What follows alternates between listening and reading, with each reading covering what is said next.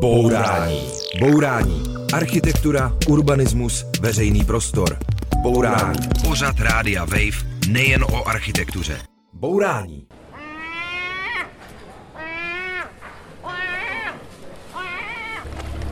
Dobrý den, posloucháte Bourání s Karolínou Vránkovou. A asi poprvé v dějinách tohoto pořadu tu máme taky šplouchání mořské vody a racky. A to je proto, že jsme tentokrát vyrazili do Benátek na největší architektonický festival a přehlídku a super událost na Bienále architektury. Tady se scházejí všechny architektonické myšlenky a impulzy, sem přijíždí všichni, koho zajímá architektura a to můžou být stovky tisíc lidí. Na uměleckém bienále, které se s architektonickým střídá, to bylo loni 800 tisíc návštěvníků. No a to taky hodně lidí irituje a říkají tomu Eurovize architektury, anebo ještě přísnější kritici, dokonce heroin Benátek. Takže o nových myšlenkách i o obří turistické pasti, zvané Bienále architektury, bude tohle bourání. Bienále v Benátkách až do konce listopadu, ale já jsem tam byla na takzvaném preview, čili otevření a to je tu možné potkat architekty fakt z celého světa. Třeba když začalo pršet, tak jsem se schovala pod střížku a se mnou se tam schovávaly dvě takové starší dámy z Ázie a jedna mi byla povědomá a když jsem se na ní chvíli dívala, tak mi došlo proč, že to byla asi nejslavnější japonská architektka Kazuyo Sejima, nositelka Pritzkerovy ceny a první žena, která kurátorovala Bienále v roce 2010. Takže i taková setkání jsou na Bienále možná. Ta postava hlavního kurátora nebo kurátorky je na Bienále hodně důležitá, protože právě kurátor vybírá, jaké architekty a jaké myšlenky tu světu představí. No a letos byla kurátorkou zase žena, to historicky první žena z Afriky, Leslie Loko z Ghany. Díky ní je to letos hodně africké bienále. Z 89 účastníků je víc než polovina z Afriky nebo afrického původu a kurátorský tým eh, sídlil v ghanském hlavním městě Akře. A s tím souvisel taky určitý skandál, který provázel letošní otevření bienále. Před tři členové týmu nedostali italská víza s tím, že jsou odůvodněné pochyby, že by se z Itálie zase vrátili. Leslie Loko to kritizovala, dokonce i na úvodní tiskové konferenci to otevřela, považuje to za důkaz toho, jak se bohatý sever dívá vlastně na ten chudý jich pořád nadřazeně. Není to nový příběh, je to příběh, který až moc dobře známe. Možná ne vy tady v publiku, ale globální většina, která tady být nemůže. Zároveň se ale tenhle příběh nesmí stát úředním příběhem tohoto bienále. To by bylo příliš jednoduché, příliš předvídatelné, laciné. Účastníci bienále ale určitě chápou, že právě teď nastala chvíle, kdy se umělci musí dát do práce. Ne když jde všechno hladce, ale když je zle. To je náš úkol. Není čas na zoufalství, není prostor na sebelítost, nemůžeme mlčet, nemůžeme se bát. Píšeme, mluvíme, tvoříme všemi jazyky, které umíme, tak se léčí civilizace. I z tohohle úryvku řeči Leslie Loko je patrné, že to je žena slova. Ono je to vidět i v její práci, ona spíš než by projektovala, tak učí a agituje za africké architekty. V Akře založila novou školu pro architekty African Future Institute, kde by se měli vlastně vzdělávat afričtí architekti, která by měla být takým ohniskem architektonickou myšlení v Africe. A otvírají tam teď první kurzy a mimo jiné kurz psaní a kritiky. A Leslie Loko sama už napsala jedenáct úspěšných románů o životě a o vztazích a nyní teda dostala na starost koncipovat bienále a formulovat jeho téma a to téma pojmenovala Laboratoř budoucnosti a podle ní se ta budoucnost rodí právě v Africe. Afrika je nejmladší kontinent. Polovina populace je ve věku pod 20 let a většinu života mají před sebou. Proto mohou pomoci předefinovat starou disciplínu, jako je architektura – v Africe se věci vyvíjejí, nejsou stabilní a v této nestabilitě se musí člověk rychle adaptovat. O Africe a o globálním jihu se často mluví jako o problému, jako kdyby tam měli jen obtíže a nedostatek, zatímco imaginace a kreativita patří jenom globálnímu severu. Přitom inspirace, krása a radost se dají najít právě v chudých zemích třetího světa. A dokonce možná hlubší. Takže takhle poeticky to vysvětlila přičem součástí zadání pro účastníky bylo, že by se jejich prezentace měla týkat dvou hlavních principů, a to dekolonizace a dekarbonizace. No a že se mají taky zbavit všech svých zaběhaných představ a očekávání. No takže po tomto úvodu jsme plní očekávání a po písničce vyrazíme do hlouby Arzenále, což je obrovský areál historických loděnic a taky trochu příspěvek k tématu kolonialismu, eh, protože právě tady se budovala a udržovala obrovská benátská flotila stovek nebo tisíců lodí, které sem vozily koři z vojenských a obchodních výprav a několik století udržovaly moc Benátské republiky. Bourání. Bourání. Demolice nesmyslů s Karolínou Vránkovou na rádiu Wave. Posloucháte Bourání a pokračujeme v náštěvě na největší přehlídce architektury v Benátkách. A Vaporetto už zastavuje u Arzenále. Arsenale, lasciamo libero il passaggio dietro, grazie. Attenzione al passo.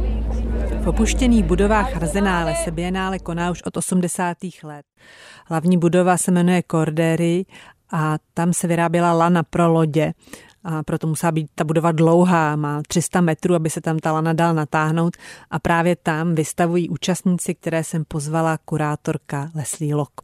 Když člověk vstoupí dovnitř do Corderie, tak ho vítá video z performance básníka jménem Lionheart. To je básník afrického původu žijící v Londýně, kde skládá básně o architektuře a dělá to tak, že se nechá vždycky najmout architektonickou kanceláří, mluví se zaměstnanci a pak na základě těch rozhovorů píše básně. A jednu báseň složili pro Bienále, ale přiznám, že nevím úplně přesně o čem byla, ale byla o architektuře. So no, I don't complain to friends that mentally I feel physically trapped that Pak následuje řada expozic právě s africkými tématy. Zmíním třeba afrogalonism, kdy umělec Atukway Montana vyrábí velké plachty vlastně z plastových kousků kanistrů, takových žlutých kanistrů, v nich se v Ganě nosí voda a z nich dělá různé site-specific instalace. A mělo by to lidem připomínat, že oni vodu nosit nemusí. No a pak jsou i témata neafrická. Na mě asi nejvíc zapůsobil projekt, který se týkal Číny a který dělá architektka Ellison Killing ve spolupráci s několika žurnalisty. Oni analyzovali satelitní mapy z oblasti Xinjiang, kde žije etnická menšina Ujgurů. A na těch mapách našli místa, která byla slepá a pochopili, že právě tam jsou zřejmě koncentrační tábory na jejich převýchovu jejichž existenci Čína popírá.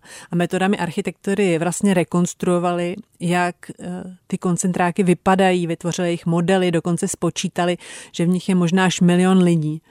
A za tuhle kombinaci novinářské a architektonické práce byly nominováni na Pulitzerovu cenu. A tahle instalace byla taky důvod, že Čína se od Biennále distancovala. A na výstavě jsou ovšem i projekty z Evropy, které se týkají problémů na bližší a srozumitelnějším. A jedním z nich je oživování přestavování a revitalizace nefunkčních budov a tím pádem i ta zmiňovaná dekarbonizace, o které mluvila Leslie Loko a snižování uhlíkové stopy architektury. Jak jsem tak procházela Korderí, tak jsem vlastně náhodou narazila na dva super důležité architekty, kteří v tomhle hrají důležitou roli a kteří se zabývají oživováním starých budov. A to sice Evu Prac a Ricarda Florese z architektonického studia Flores a Prac, kteří mě provedli svoji výstavou.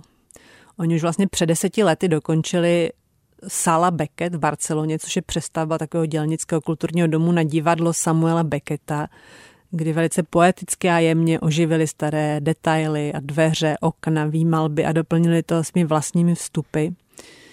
Je to krásné a inspirovalo to mnoho dalších architektů. Teď podobnou metodou přetvářejí divadlo v Bruselu na architektonickou školu. Tomu svému přístupu říkají emocionální dědictví. Říkáme téhle instalaci emocionální dědictví a chceme tím říct, že staré budovy nemají jen fyzickou podstatu, ale jsou tam i věci neviditelné a nedotknutelné. Všechny vzpomínky a emoce s budovou spojené. A i ty čekají na to, až je někdo znovu oživí. To je potřeba mít při práci se starými domy na paměti. Historické budovy se někdy chrání až moc. Máte s tím nějakou zkušenost? Ano, když se budovy chrání až moc, je těžké je upravit a přizpůsobit pro nový program. Je potřeba každou z nich pochopit. Někdy, když se nějaká část zboří, může to stavbu zachránit a dát jí nový život.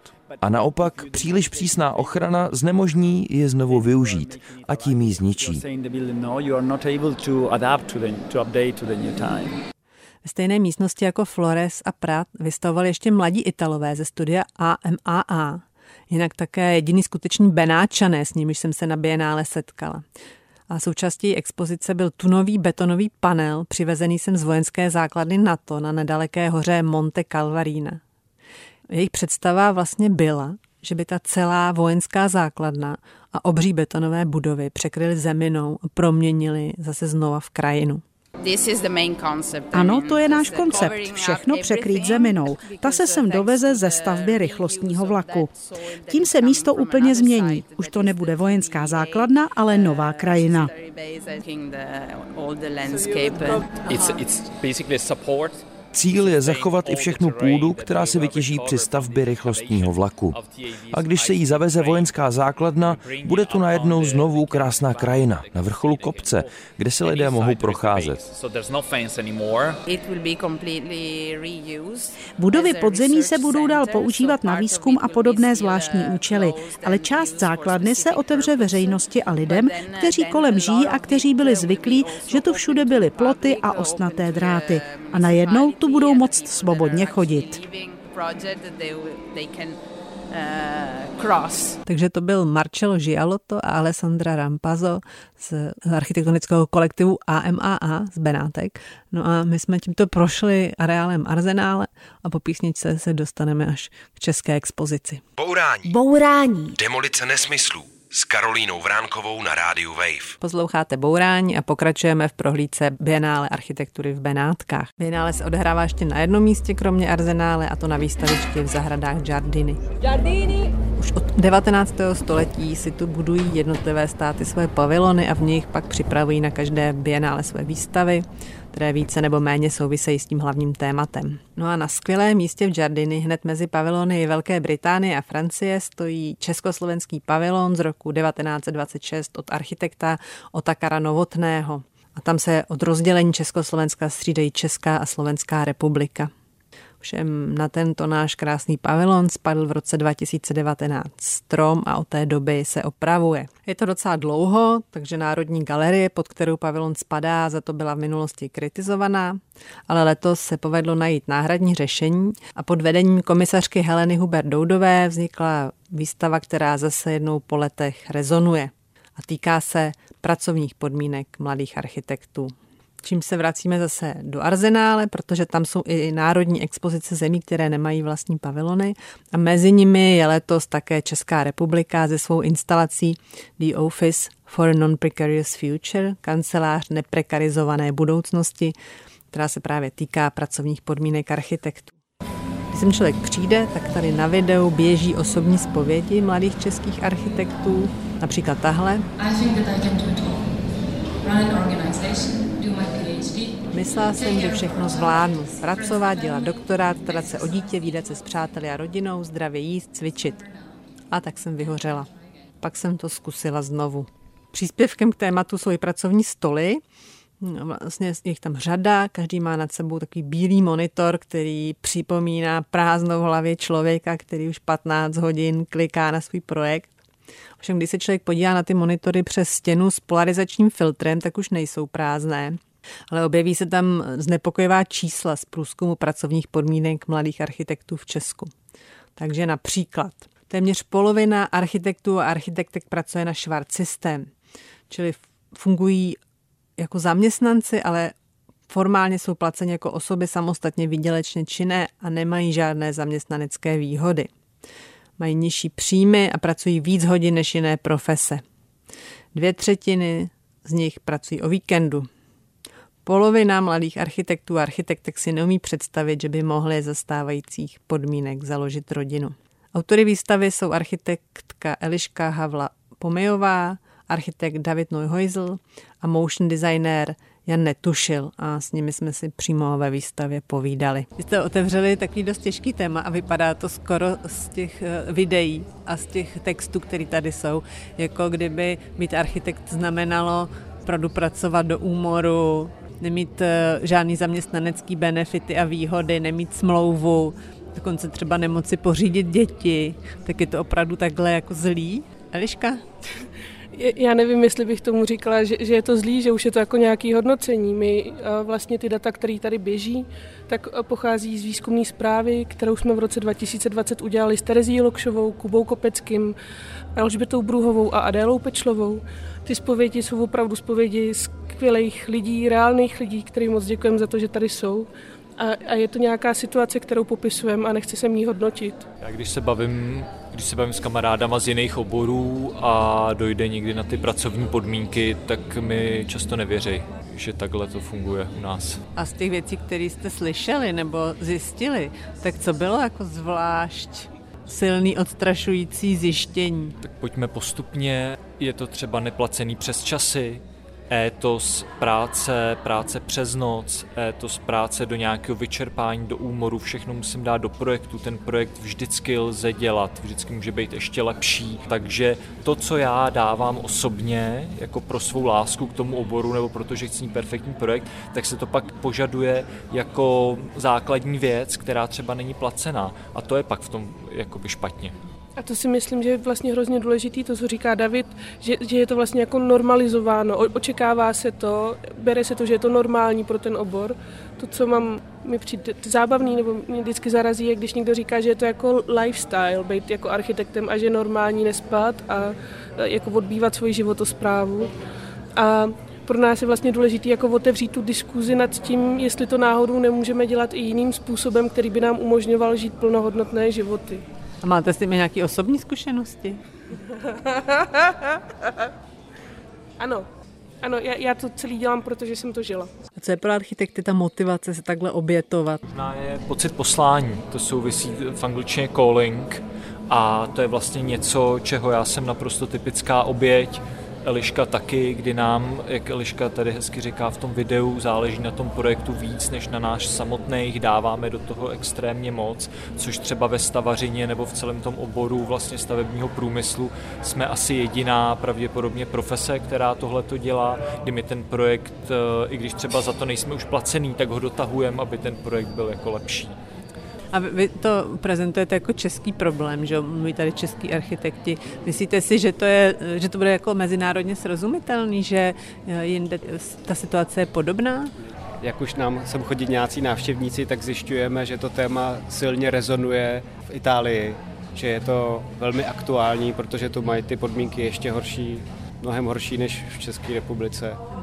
Takže italský architekti chodí pracovat do ateliérů v Dánsku a Nizozemsku a Anglii, kde mají, kde mají mnohem nižší nároky na platy, čímž pádem vlastně teď nějakým způsobem toho zneužívají ty firmy z té Anglie, protože si můžou dovolit Italům, který nemají práci mnohem méně, než by museli platit Angličanovi, takže teď se to tak hezky, jakoby ten problém se tak jako navaluje a nabaluje. A je to zároveň podobný, jako když zadáte vizualizace někam do Indie, protože za ně můžete zaplatit méně peněz, že je to neuvěřitelně provázaný. A to, že je to téma velký a a, a, de, a, jo, to je to slovo. A je, je, že je to téma aktuální, je vidět i z různých časopisů a publikací, který, který vychází různě po světě, i, i vlastně vzrůstá ta, ta vlna zakládání odborů, hlavně teda v anglosaském světě. A taky, promiň, mi přijde strašně super, že za tu dobu, co to připravujeme, tak se ukazuje, že to téma je důležitý napříč i kreativníma a kulturníma profesema, že to není jenom jako o mezinárodním dopadu, ale i o dopadu mezi oborama. Ještě se zeptám na to konkrétní provedení, protože jsme v Benátkách, kde je jakoby všechno komplikovaný. Jak jste to udělali, jak jste udělali ty exponáty, sedíme třeba na takových jako stoličkách z USB desky, tady vlastně celý fundus, jako stoly, vitríny. Jak se to dělá tady v podmínkách Benátek? V podmínkách Benátek se to jenom instalovalo, vyrábělo se to v Praze a všechno se to vlastně smontovalo a vyzkoušelo ve skladu v Praze a pak se to teprve přivezlo a vlastně instalovalo tady. Jo, a jak se to veze sem eh, do Arzenále? Lodí? Lodí, přesně tak. Jo, takže jste měli pronajatou. Ještě nosili jsme všechno zabalený. A může, myslíte si, že může tady tohle něco změnit nebo něco někam posunout? Aha. My v té výstavě mluvíme o třech rovinách, systémový, kolektivní a individuální a já osobně jsem si jistá, že moje individuální rovina se díky téhle výstavě už změnila. A jak? A mnohem víc dokážu pojmenovat co jsou pro mě dobré pracovní podmínky. Tak to by mohlo zbudit nějakou docela jako takovou bublavou debatu tady na Bienále. Doufáte v to? Doufáme v to. Doufáme v to a vlastně se i těšíme na to, že eh, výstava se přesune na jaře 2024 do Národní galerie, takže doufáme, že ta diskuze se že zintenzivní na naší půdě, protože přece v naší zemi s tím to můžeme dělat nejvíc. Jo, že to ještě víc vybublá pak v Národní galerii. Já bych rád na závěr řekl, že je v pořádku vnímat architekturu jako poslání a milovatý a mít pro tu disciplínu vášeň, ale člověk to nesmí zneužívat vůči ostatním. Jo, a měl by si za to nechat trochu zaplatit. Přesně tak. Takže to byla Eliška Pomijová, David Neuheusl a no, motion designer Jan Netušil, který ovšem do rozhovoru vstoupil jenom jednou. Kdo chce vědět o prekarizované práci architektů víc, tak se může podívat na internetové stránky Národní galerie, kde má eh, ten český pavilon docela velkou prezentaci, kde je spousta dat a dalších informací. No a nebo může vyjet do Benátek. Posloucháte Bourání a přinášíme reportáž z 18. bionále architektury v Benátkách, na jehož otevření přijeli, dá se říct, všichni. Což znamená, že jsem tam potkávala spousta známých tváří z Česka, byli tu architekti, architektky, teoretici a teoretičky, z nich řada už byla i hosty bourání a já když jsem je potkala, tak jsem se jich vždycky zeptala, co na Bienále na ně zapůsobilo a co by doporučili ostatní. Zvěděla jsi tady nějakou zajímavou myšlenku nebo viděla jsi něco, co bys doporučila? Jo, určitě mě zaujal mexický pavilon, který byl vlastně architektonicky asi velmi banální nebo základní, že to bylo vlastně uh, půdorys hřiště a byly tam plastové bílé židle a byla tam pomocí světla a zvuku vytvořená atmosféra, která evokovala něco jako společné komunitní využívání veřejného prostoru, že si tam vlastně lidé chodí hrát, zároveň se chodí setkávat a společně v tom prostoru nějak žijou a ožívají ho. Tohle byl typ Terezie Lokšové, urbání socioložky. Mně se mexický pavilon taky moc líbil, protože byl veselý, dala se tam hrát košíková, co jsem teda nevyužila. A taky mi to vysvětlilo, co všechno znamená v Mexiku basketbalový plácek že to je mnohdy vlastně jediná rovná plocha ve čtvrti a tak tam probíhají všechny trhy a sousedská setkání a třeba i svatby. Jinak Terezia Lokšová se podílela na výzkumu pro český pavilon a kromě ní taky Jakub Kopecký, takže i toho jsem se zeptala, co ho zaujalo kromě Čechů. Mě zaujal sousední pavilon slovinský eh, z mnoha důvodů, ale jedním z nich je například to, že oni se věnovali zdroji tepla jako, řekněme, komunit, komunitnímu činiteli. Dám příklad, v historii byla vytápěna během zimy například jenom jedna místnost a ta tvořila vlastně tu komunitu, protože ty lidi se stahovali za tím, za tím teplem, eh, například z krbu, z kamen a oni se zabývají tímto tématem, jak vlastně v, současné energetické krizi podobné principy aplikovat a, a s nima pracovat v dnešní době. Takže například si hráli s tím, eh, že pak, když máme někde zdroj tepla, eh, můžeme snížit například strop látkou, to znamená, že si o několik centimetrů nebo desítek centimetrů snížejí strop a tím získají daleko menší vytápěný prostor, nebo vlastně měli tam ukázku místnosti v rámci místnosti, která pak je schopná být rychleji vytopená a udržet to teplo. Dál jsem se ptala architektky Báry Srbkové, Určitě to byl německý pavilon, který jako opravdu bych řekla udeřil téma, který mě jako trápí, na kterým hodně přemýšlím. A potom to bylo vlastně, oni jakoby vzali zbytky z minulého bienále a vlastně jako nějakým způsobem je katalogizovali zatřídili a teďka jsou vystavený v tom pavilonu a poměrně jako kreativně s tím dál pracují, že jsou tam workshopy, dílny, úplně jsem neměla jako prostor to studovat do detailu, ale ta myšlenka mě byla hodně sympatická. Ten německý pavilon je další z těch, které asi zapůsobí na každého, protože tam jsou opravdu hromady materiálu z minulého bienále. Normálně by se jich vystavující snažili co nejrychleji a nejjednodušeji zbavit, aby je nemuseli z Benátek nikam transportovat. Nicméně Němci je s takovou německou pečlivostí se třídili a mají v plánu udělat z nich nové věci pro obyvatele sociálních bytů na sídlišti na ostrově Judika. Takže tenhle pavilon bude zajímavé sledovat i v průběhu bienále. Mě osobně by zajímalo, co udělají například eh, s takým polystyrenem potažený jakýmsi modrým chlupem, což je teda pozůstatek nějaké umělecké eh, instalace z minulosti. Další architekt, kterého jsem potkala, byl Ondřej Chybík. Mě oslovil rakouský pavilon, který přinesl pokus o nabourání eh, tohoto areálu jako gated eh, území, do kterého místní obyvatele Benátek nemají přístup Pokud sem chtějí vstoupit, tak musí zaplatit drahou vstupenku. No a rakouský pavilon se pokusil vrátit část tohoto území obyvatelům Benátek tím, že se pokusil přemostit ohradní zeď, přes kterou mohli lokální obyvatele vstupovat do jejich pavilonu.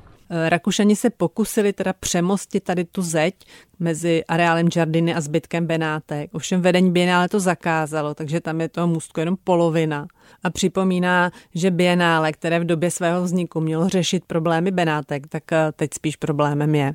Dál jsem si na Bienále povídala s historičkou umění Terezie Nekvindovou, které se líbila práce umělkyně Karin Zander a historika architektury Filipa Ursprunga to jsou Švýcaři, a udělali úplně jednoduchou věc. Oni zbourali zeď mezi pavilony Švýcarska a Venezuely a vlastně poprvé tak otevřeli prostor pro skutečné sousedské vztahy. No, ze všech pavilonů eh, v Giardini se mně nejvíc líbil švýcarský pavilon. Musím říct, že i když to téma vlastně toho bienále je hodně současné, aktu, řeší aktuální témata, tak vlastně takovéhle jako jednoduché historické gesto, že se odstraní jedna zeď mezi dvěma pavilony, mně přijde vlastně taky strašně aktuální v takové jakoby nějakém ekologickém přístupu vůbec k chování, nějaký způsob vlastně péče, nesoutěžení, Eh, starosti vlastně o sousedské vztahy, protože eh, ten pavilon se jmenoval Neighbors, sousedi. Tak švýcarský pavilon se mi líbil moc, ale vlastně musím pochválit i třeba český pavilon. A pak jsem si o tom povídala ještě s historičkou architektury Michálou Janečkovou, která mě upozornila na takový socialistický architektonický kolonialismus, kdy země východního bloku vyvážely vlastně svoji architekturu do Afriky. Je o tom pavilon Srbska, který popisuje příběh výstavby obchodního centra v Lagosu. Eh, srbský pavilon ukazuje eh, export, v tomhle případě ta srbský export architektury eh, do Afriky.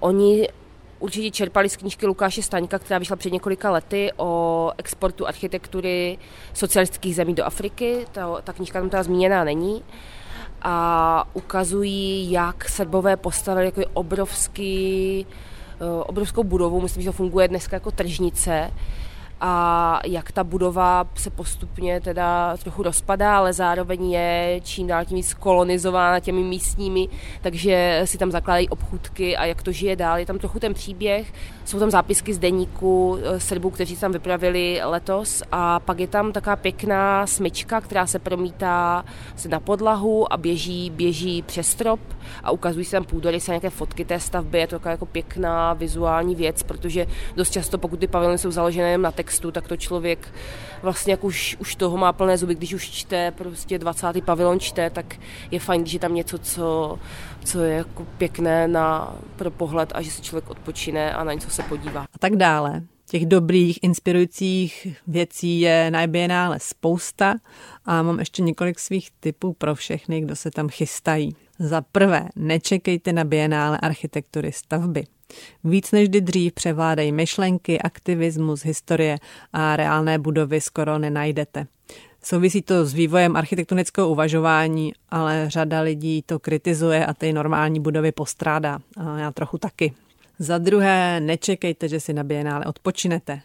Bienále práce a letos možná víc než dřív protože hodně expozici založených na tom, že se vám někdo snaží vysvětlit nějaký velmi složitý problém, o něm jste dosud neměli ponětí. Takže je milé, když na vás některá instalace jen tak jednoduše vtáhne a potěší, jako to dělal třeba právě zmiňovaný pavilon Mexika. A za třetí, Biennále je heroin Benátek, což musím ještě na závěr vysvětlit. Jak jsme říkali, Němci mají v plánu vyrobit z recyklovaného materiálu vybavení pro obyvatele sídliště na ostrově Judika. No a právě na tomhle sídlišti zorganizovali velkou pouliční sousedskou párty, tak bych řekla berlínského střihu. A proběhla tam taky performance, taková velmi kritická performance. Vlastně to byly vyjádření obyvatel Benátek. A tam se mluví o tom, že Bienále ničí Benátky, že místní truhlář raději pronajme svou dílnu pro uměleckou expozici pro Bienále než by tam reálně pracoval. Že Bienále je Fiat Benátek, čili taková fabrika, kde místně jenom dřou a uklízí záchody a tak dále. Myslím, že i tohle je dobré si uvědomit, když se člověk vypraví na tuhle architektonickou super událost. A taky si myslím, že to setkávání a výměna myšlenek tady fakt proudí a že i při všech výhradách stojí za to se do Benátek vypravit. Takže to bylo bourání z Bienále architektury v Benátkách. Loučím se s vámi já, Karolina Ranková, i Racek. Nemáš nikdy dost bourání? Poslouchej náš podcast a bourej kdykoliv a kdekoliv. Přihlas se k odběru podcastu na wave.cz lomeno podcasty.